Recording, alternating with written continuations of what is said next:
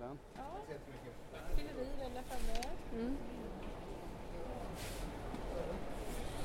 Mm.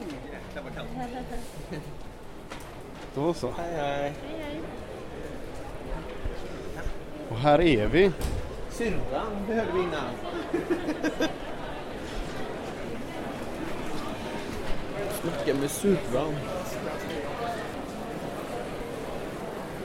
Alltså jag tycker vi, vi, vi kör bara på så ser vi vart vi fastnar. Ja. Du, du kanske har minglat lite med några redan? Nej, jag har inte gjort det. Jag har inte hunnit med det. Igår var jag inte här och i fredags var det alldeles för mycket att göra. Okej. Så att vi, eh, nej men vi går ett varv så får vi se var vi hamnar. Ja. Helt enkelt. Du lyssnar på Podd i Grytan med Kemi Westfall och Mikael Krantz.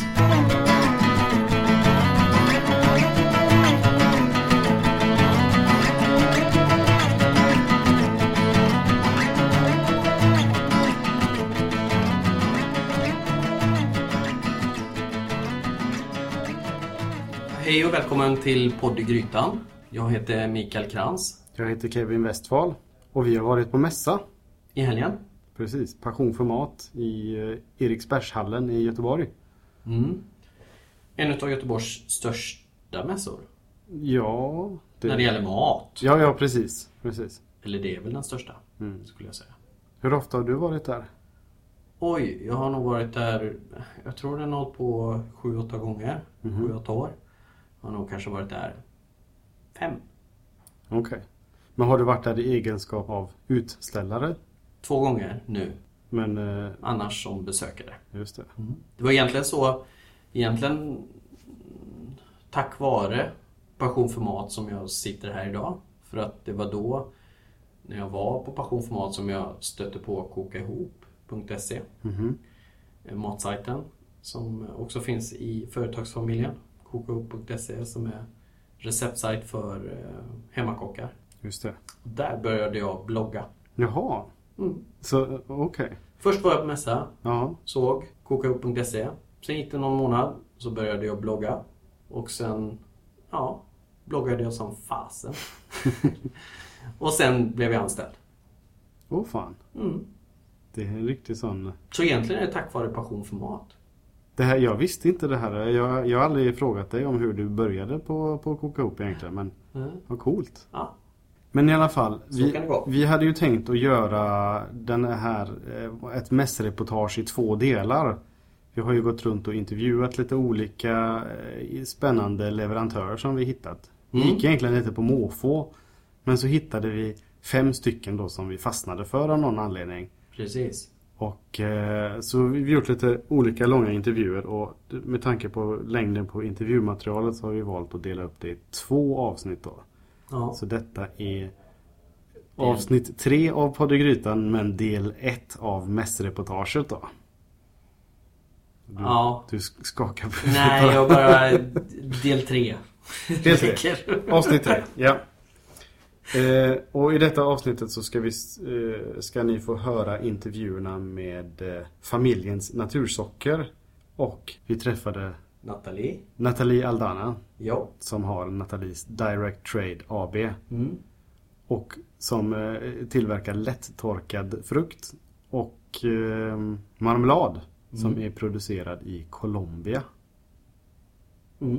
Eh, Udda ställe. Ja, och det som är coolt är att hon har direktkontakten med bönderna och har eh, schyssta avtal och eh, eh, tillverkat riktigt bra produkter. Mm. Det var hennes pappa som var därifrån. Eller? Ja precis, hennes pappa var därifrån. Eh, jag vet inte om han bodde där idag också men ja. Men det kan Hur, hur som helst, det hör vi ju i intervjun. Och sen så är det då även familjens natursocker. Mm. Och vad, vad var det som... eh, Det var du som drog oss till den montern. Vad var det som fick dig att fastna där? Eh, nej men i det här gyttret utav leverantörer och matvaror så sticker ju en monter ut som har en enda produkt, ett natursocker. Jag tycker det är lite coolt att gå all in på en produkt och köra stenhårt i en hel mässmonter med natursocker. Vad hette han vi pratade med där då? Jo, för där pratade vi med Christian Åsheim. Ja, Och han, jag gillar att han gav ett väldigt utförligt svar på en av frågorna. Och det, Ja, men det, det ska vi nästan lämna för att det är, Ja. det är faktiskt väldigt kul. ja. Så, ehm, Håll till godo. ja.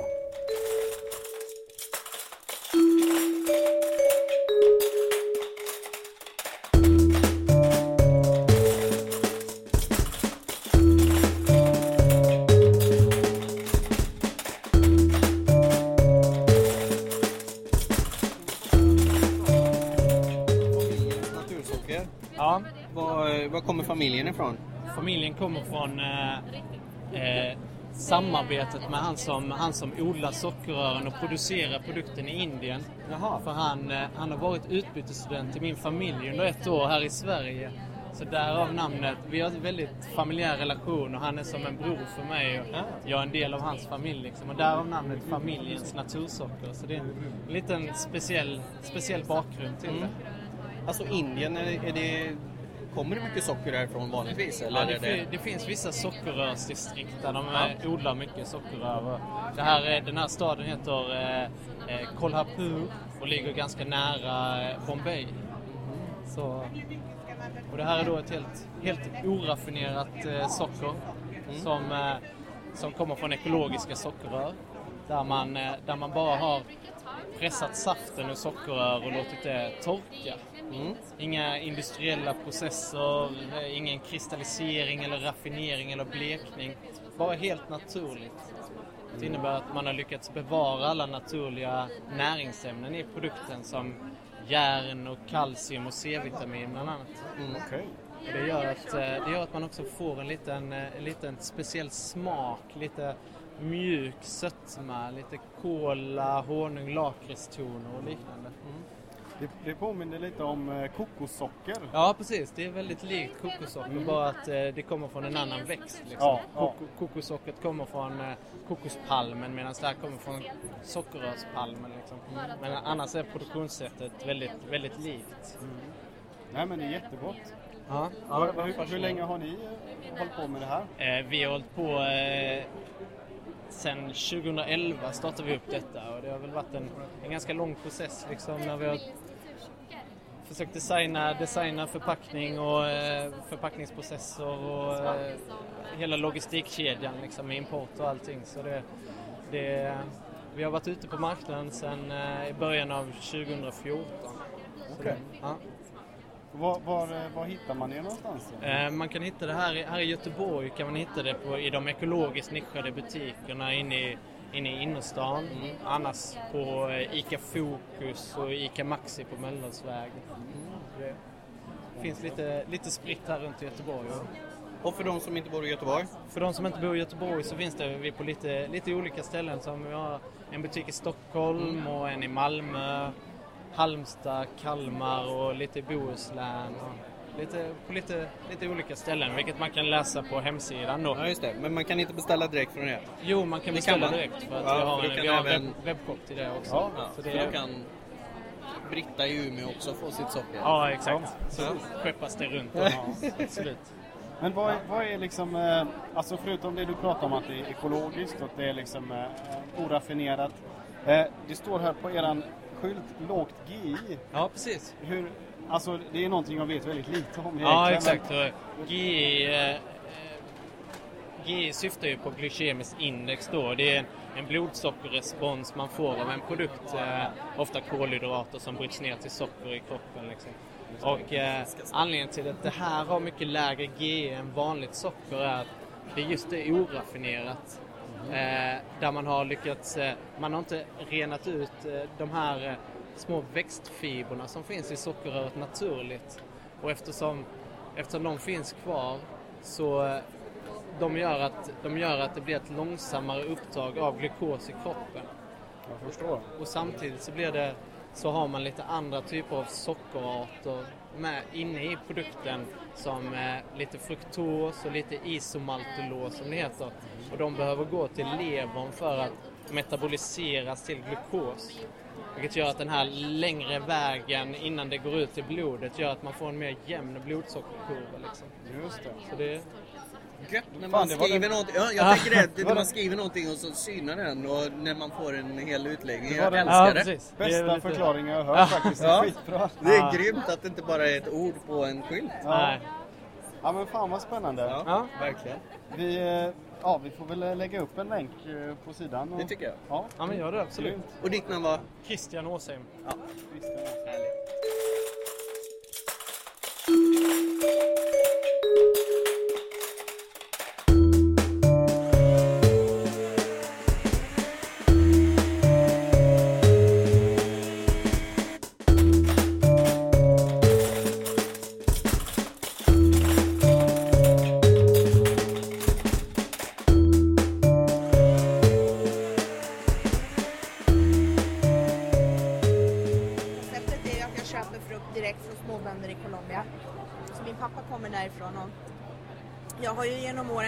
massor med tråkiga historier från Colombia. Men bland annat då hur småbönderna ständigt blir lurade av de här fruktgrossisterna. Det är ju helt fruktansvärt.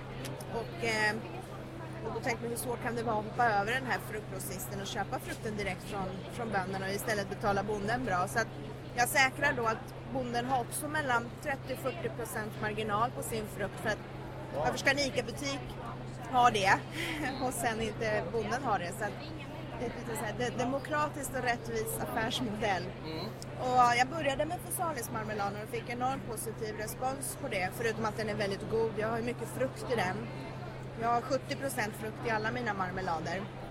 Och så 30 socker, inga konserveringsmedel och pytte, pyttelite naturligt ekologiskt pektin. Bara för att det inte ska bli juice, så att säga. Sen körde jag då, från och med ett och ett halvt år tillbaka så lanserade jag den här Torkat. lättorkade fruktserien. Mm. Vad innebär lättorkat? Är det Det- inte torkat eller tork, inte torkat? Sitter Vet du vad någon sa som kom förbi här? Finns det svårtorkade frukter? Ja, lätt. Jaha, jag tänkte inte lätt eller eh, svår, Nej, nej, nej. jag tänkte mer, mer eller mindre torkad. Lättorkad betyder att den är torkad på så låg temperatur som möjligt under lite längre tid.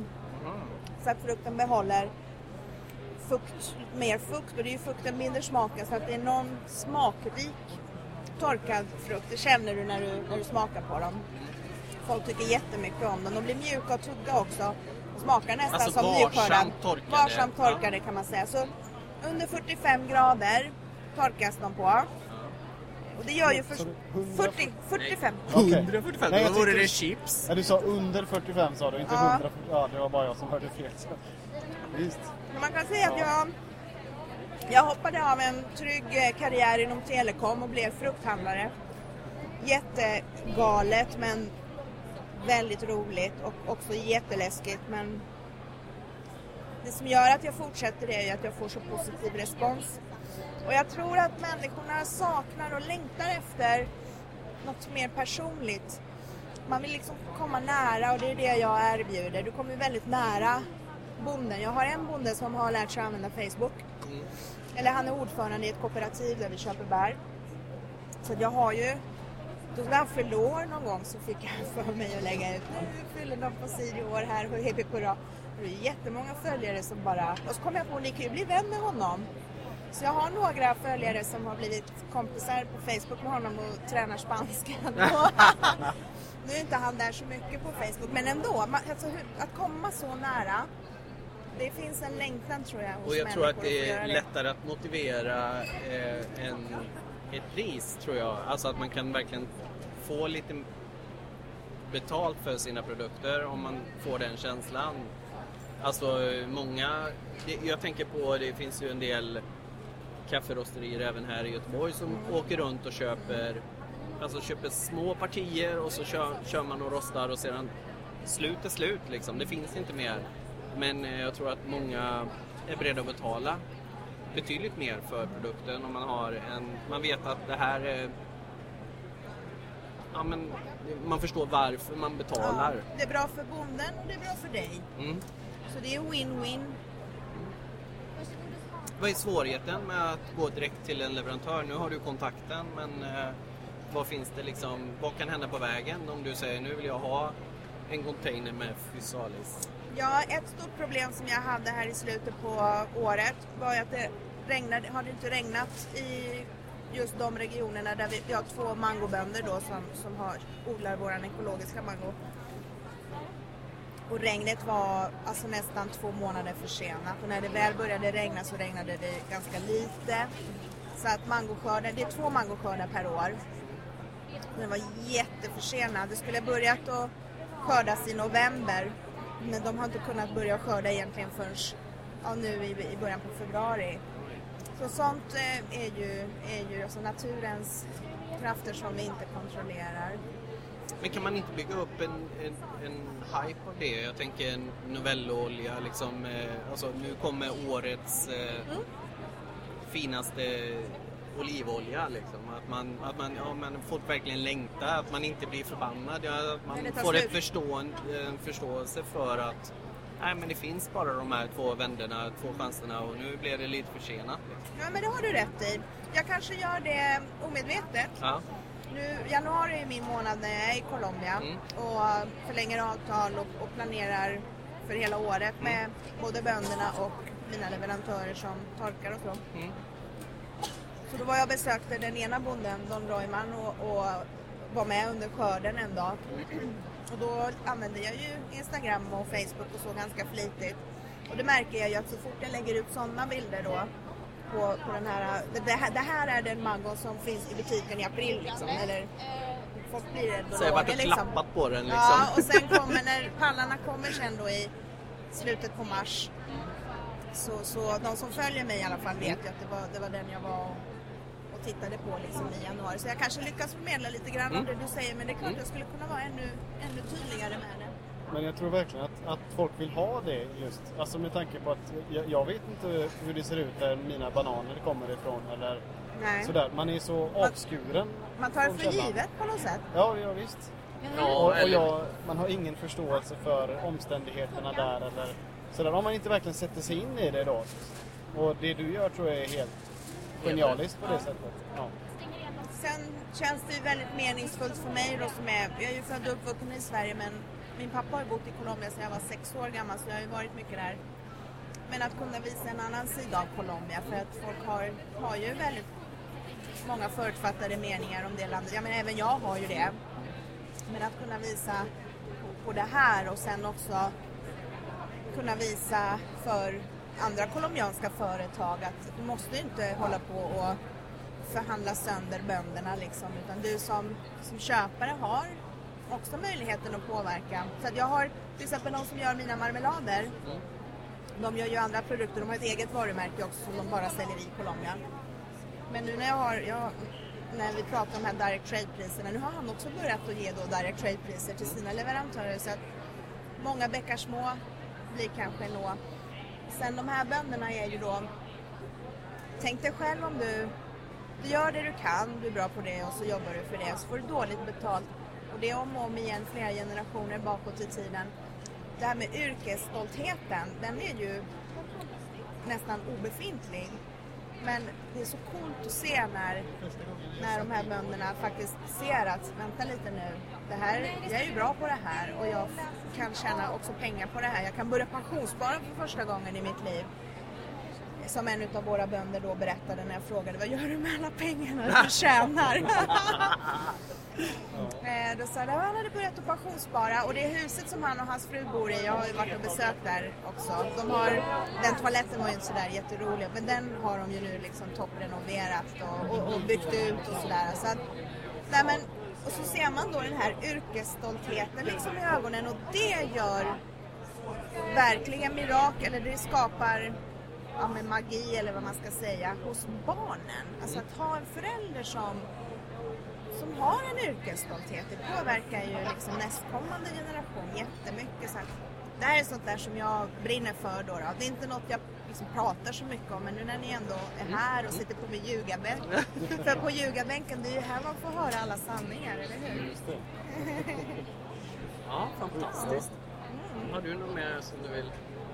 Nej, alltså vad jag tänkte på, vi pratade precis med några potatisodlare från Skåne här nere.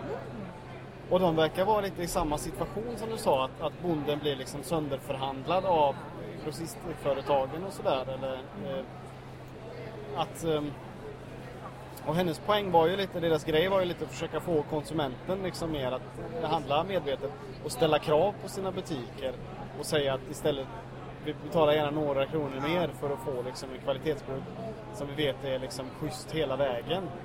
Och, och, det är ju precis, det är lustigt att det är, det är samma situation för en svensk att bonde det finns som i en Sverige också. Ja. Och jag tror mjölkbönderna är väl också ett bra exempel. Jag läste häromdagen. Jag tror Arla betalar 2,70 kronor litern för mjölken men den kostar 3,50 att producera. Alltså de går 80 öre back per liter, mjölkbönderna. Men vi har precis samma situation i Sverige.